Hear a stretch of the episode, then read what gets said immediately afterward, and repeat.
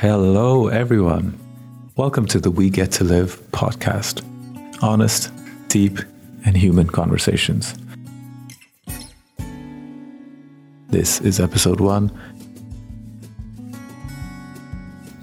So, I want to talk a little bit about my story and why I started this podcast. I think the last 10 years, well, more like 12 years of my life, have taught me a lot of things. And I really, first of all, value deep, honest conversation. Talking about the real stuff, talking about what it means to be human, and talking about the things that really, really bother us. Not stuff about the news or this is definitely a podcast that's deep. And to give you guys a little bit of context about why it's deep, or at least my journey into this realm, um, I'd like to tell you guys um, when this all started. So, about 11 years ago, I was in, I was just about to graduate from college. I was a mechanical engineer, and honestly, halfway through engineering, I wasn't really interested in it. And then I, I would study psychology on the internet and just try and read my friends. And then once I was about to graduate, it kind of hit me that I need to start getting a life. I need to start actually getting a job and starting uh, pre- preparation to start a family. And I think from there, it started to just tumble down. I started to realize, like, oh no, I'm going to get a job. Then I'm going to get married. Then I'm going to have children. And then I'm going to raise the children. And then, is this it? And then I just prepared to wait then I, am i just going to wait for my timely or untimely death? And that kind of realization really shook me up. And it was that time of my life where i started to think that this is not going to work. This is not how it's going to go down and this is not this is not going to be my life or this is not going to be only my life. And then it started to take me further. Um, I already had started reading psychology, then I started reading uh, books on spirituality, and um, I started following Alan Watts. Um, and I didn't really understand what he was saying, but I did at the same time. And over a period of seven years, I would listen to him very often, and it started to go deeper and deeper, and I started to understand small things. And it, along with all the literature and the books on spirituality, the books on philosophy, and the psychological concepts that I started reading, it started to come together one by one. It grew. Um, the like David Lynch says, the the ball or the sphere of awareness started to grow, and then slowly, um, my life started to take on this sort of dimension where it was like everything I was reading, everything I had understood started to become alive. It started to take on that element where I felt like what I knew was living me. And it was expressing itself through me. And I had a lot of different experiences with a lot of different people. And I had the fortune to be able to live in Ireland and live in the Netherlands and to travel a lot, a lot more than I thought I'd travel.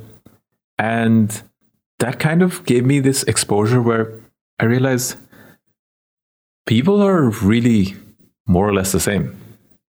I mean, everyone kind of laughs, everyone cries, everyone needs to sleep, everyone needs to eat.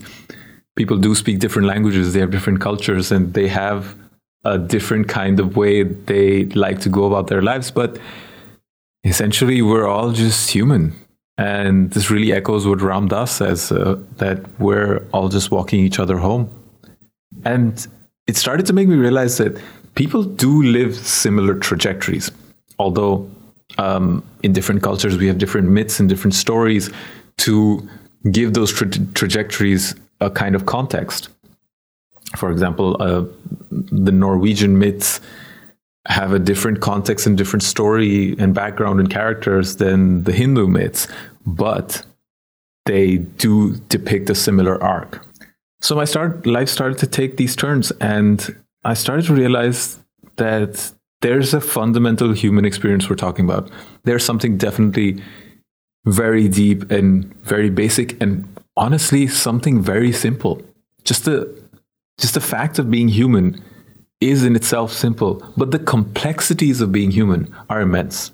And I think instead of being debilitating or overwhelming, they're actually a lot of fun and they're very freeing because that kind of freedom comes with a sense that you look at the diversity in life and you look at all the beautiful things. I mean, bountiful nature in a forest or in a jungle, and you just go like, "Wow, that's beautiful," and it makes you wonder at, you know, nature can do that. Like soil, wind, moisture, and sun can also take on all these forms. And it's the same with humans. Food, sleep, a little bit of culture and a little bit of nature can take on all these different forms and all these different personalities. And I think that in itself was the most beautiful thing that I realized about life. And um, by the time I was 27, 28, this was about six or seven years into this into this process. Um, I started to grow up emotionally and in a way that started to tell me that actually in a way that indicated to me a new dimension of the human experience. Um, yes it was nice to have fun. It was nice to be happy and it was nice to do all those things. But as i started growing up i started to realize that these things are great but they're not everything. They're not ends. And it's very important to cultivate pleasure and joy in your life, but to seek them as an end is not healthy. It's um, it's like the river wants to get to the sea without going through the plains and going through the valleys, and I think there's definitely a process involved. So, um, yeah, I think from there I started to cultivate the value of sadness. Um, there was a lot of well, I'd like to call it inevitable suffering that is involved in life. And it found me, or I found it.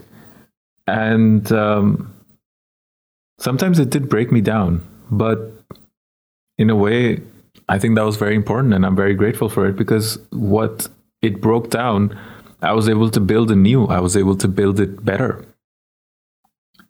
And um, I started to realize that we all love to be happy but we never love to be in pain. And that experience also started to teach me that pain is also an experience. Like happiness is an experience, pain is just the negative contrast of that experience. And just like there's value in happiness, there's value in pain. And we often don't find that value because we don't look for it. Because pain is something we avoid and happiness is something we go towards. And when we actually develop a different attitude towards pain, we start to realize that there's so much value in pain, that there's so much it wants to teach us and tell us. And that in itself is the blessing of the gods. I mean, to use that term, but it is the blessing of life. And there's this analogy that's used about a seed that needs to suffer in the darkness of the soil to break open and release its shoot which eventually becomes a sprout on above the earth. And we do see the sprout and we see the joy of that. We see the spring, the new beginnings. But often the suffering that's hidden behind those new beginnings is not always visible. And maybe it's not meant to be, but it's there. And I think a lot of myths and stories and also people's lives, they tell us that we can't have one without the other. We can't just have a happy life without having some sadness and some grief and some suffering in there. And conversely, we can't have just a sad life and just suffering and just misery because you need the other pole. You need the happiness and the joy as well. So oftentimes we we have both in our lives, but we keep ourselves blinded to one. We only are aware and ourselves in happy moments and in sad moments we're blinded and we don't want to look at this. We want to just let it pass. And on the flip side there are people who also are just themselves in sad moments and in happy moments they become a little blind and there's a kind of hurt involved there that they feel like these happy moments won't last. So what's the point in getting attached to them or even trying to enjoy them there are all kinds of people on this earth and there's all kinds of attitudes to we we take to essentially the nature and flow of life. So that's definitely one of the things one of the major things that i started to learn towards the end of um, well, my youth in a way. Well i wouldn't like because you know it's hard to say when youth ends because I definitely always feel that it's important to be youthful because otherwise, um, I think youth in a sense is an expression of the fullness and the pureness of spirit. That when we're youthful, the spirit is just pouring out of us, and we're just exuding in that in that nectar and over time, yes, it does dry up a little bit, but it doesn't mean it's gone. And um, we can still appreciate that the nectar kind of matures. It gets fermented and it becomes um, just from very sweet, fresh grape juice to a fine wine. And uh, we must respect the aging process in a lot of things. And uh, life is definitely one of them. So here I am and this is basically the story of how, a very, very short story of how I kind of got here and how that led me to start this podcast because I think these kind of conversations are important and I would like to have them with more people and I would like to share the wisdom that comes out of these conversations with more people. I will I intend to interview people and not just like smart famous people who are also kind of deep. I think wisdom and these kind of learnings and experiences, they're everywhere. They are everywhere to be found, and everyone is a genius. And if only we can bring that out of them, that's when the magic happens. So I intend to have these conversations with different people, to have this kind of environment where people can express these things and to talk about their own experiences and their own learnings. We are a diverse group of individuals living in equally diverse societies and communities. And that should tell us a lot about the nature of life that it's full, it's free, it's vibrant, it's it's so many things. I mean, even order is part of the vibrancy of life because you can have more fun with a little bit of order. And I believe that a good amount of fun is is everyone has their own sweet spot of order and chaos. You know, um, some people like chess, other people like rugby. But that's basically what I think. And that's the aim of the podcast to bring honest, deep conversations to the forefront where people can talk about them, where people can express these things and people can um, learn from each other. I want this podcast to be very human, very down to earth, and something that speaks about our fundamental human experience. Because, yes, we play all these roles. We are uh, fathers, we're mothers, we're bosses, employees, we're sisters. Um, we might be any, we, we definitely need to play these roles in society. And these are expressions of our ego. These are expressions of how the spirit plays its role through us. The ego is the instrument that the spirit must play. So it is important that we keep the instrument well tuned, that we take care of our health, that we take care of our mental health, physical health, emotional health. But we must realize that this is a means. It is a means that participates. The ego is not just an interface that's like a screen that's dead and that just relays what the computer is saying and nothing. No, the ego is an active participant in the whole process. I like to use this analogy of the king and the courtiers speaking to the public. So we can see that the spirit that speaks through us is the king, and we are the courtiers that must relay that almost unintelligible message to the world. And that's the function of the courtiers and that's the function of our ego. But if the courtiers start thinking that they are actually ruling or they are in control or they are in charge, then it, I think it interferes with the guiding principle that guides our lives. And while I use the term king, it can equally be a queen, and I don't believe that it has a gender. It is definitely just something that has our back. It's a compassionate, kind of flow that keeps us alive, that wants us to live, and that wants to remind us that we get to live. That there is an immense gratitude, enthusiasm, and compassion and joy in the fact that we get to live that this life is there for us and that we have this opportunity to breathe and to taste good food and to love each other and to touch and to feel the wind and to get wet in the rain and to feel the warmth of the sun and even to cry. I mean, even after crying, it feels great. The thing is, we're here to live. We could be nature experiencing itself in a human form. We could be spirit experiencing itself in a human form. We could be all of those things. But the point is that we are alive and we have no idea what that means. And I think neither do we need to have a complete idea of what that means. We just need to remind ourselves what a blessing it is and all the simple and complex things that go along with the fact that we live.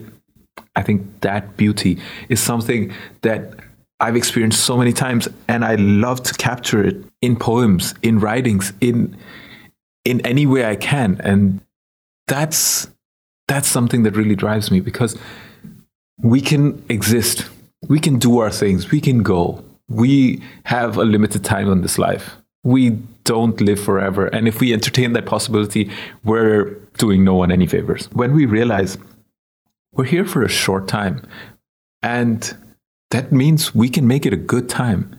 We can love ourselves and love the other person. We can do good for ourselves and we can do good for society. We can be kind people to ourselves and kind people to others. We can also be mean people to ourselves and mean people to others. There's no right or wrong in life. And these these things are determined by what kind of things we value, what kind of things we find important for us. And these things are where we start to become more aware of who we are. What is our role in life? What part do we want to play? And what part do we get to play? We, we're not simple victims. We're not inanimate screens that portray the wills of the spirit onto this world. We are living, breathing humans that are participating with this eternal process, with this beautiful, large, massive, unknowable process. And we are here. And we are here because we're meant to be here. Rumi says, Do not forget that one thing that you are sent here to do. That one thing. There is one thing. There might be 10 things. Even that 10 things could be one thing. That doesn't really matter. But we have to remember that I think that one thing is we're here to live. And living involves loving. And that's where it all starts from. Well, I think that was uh, an introduction and a good introduction to what this podcast is going to be about. And I'd love to hear from you. And I'd love to know what kind of topics would you like me to explore? What kind of topics should I talk about with people I meet while traveling? What kind of topics should I talk about with people who are older and who have timeless wisdom to offer us? What kind of topics should I discover from the greats and from philosophers and spiritual leaders and other people who have written and shared their thoughts with us? I think there's a, there's so much to explore and so much that can make our life rich. So, the message I'd like to leave you guys with is we get to live. And that's just amazing. It gives us so much gratitude to whatever it is that keeps us alive and whatever it is that feeds us life, whatever it is that blows the wind or shines the sun, that's magic. And that magic is where where where the trick. Until next time, this was Anu, and thank you so much for listening, and thank you so much for all the continued support.